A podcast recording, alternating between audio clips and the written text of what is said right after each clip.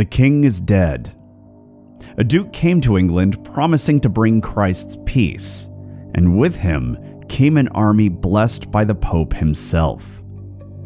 But William didn't want peace. He wanted wealth.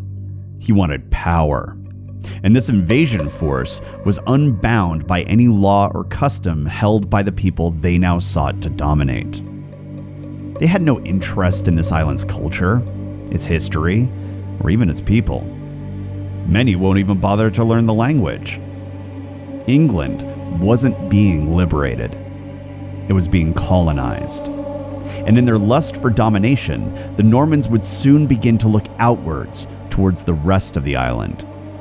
This occupying force intended to change an entire civilization into a structure that served their own interests.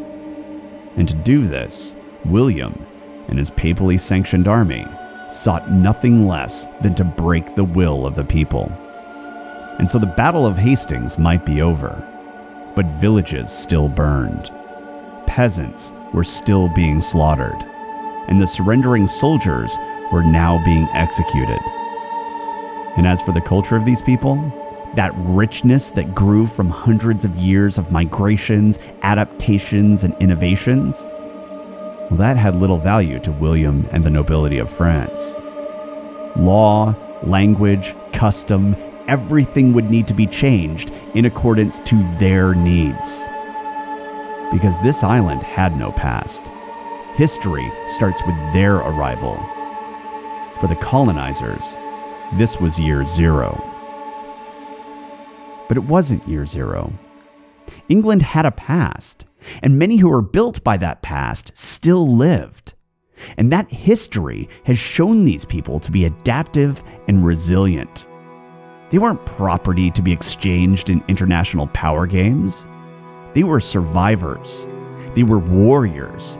And this was their home. The Battle of Hastings wasn't the end of the war for England, it was the beginning. William had promised his army that the colonization of England would be easy, that the English were spineless subjects who would accept Norman rule passively. But Hastings wasn't decisive. The inevitability of the conquest is a tale that's told by the colonizers, but the truth is that the people were not about to go quietly.